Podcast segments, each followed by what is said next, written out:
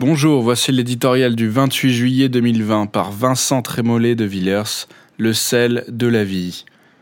Sans considérer comme Bernard-Henri Levy que ce virus rend fou, il y a suffisamment d'incohérences dans les déclarations des scientifiques et des politiques pour qu'un esprit rationnel soit désemparé.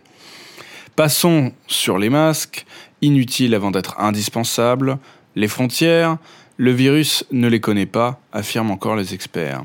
Pourtant, le seul moyen de les arrêter reste les masques, le plexiglas, les gestes qui forment autant de barrières individuelles. Avant de réduire la libre circulation des personnes à l'intérieur du territoire, il serait peut-être judicieux de surveiller ce qui arrive de l'extérieur. C'est le chemin que semblent prendre les pays européens.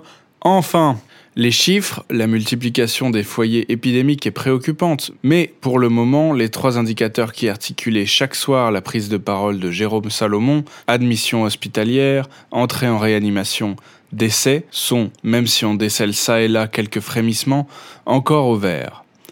La crainte est qu'il passe au rouge à la mi-août, une situation qui recommande une prudence, redoublée, mais certainement pas de faire rouler les tambours comme pour annoncer Quiberon sous les bombes ou la Mayenne dévastée. Disons-le, il est vain de vouloir mener pendant plusieurs mois un peuple par la peur.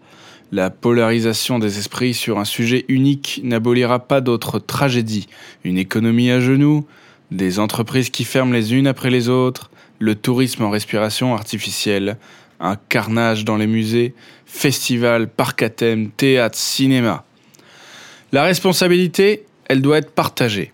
Si chacun doit prendre part à la lutte collective contre l'épidémie, la parole publique, politique et médiatique doit elle aussi savoir raison garder.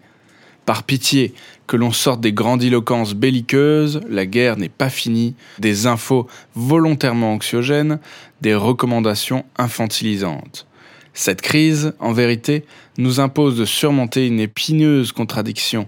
Protéger les plus vulnérables sans sacrifier ce qui fait la vitalité d'une société, sans affadir le sel de l'existence.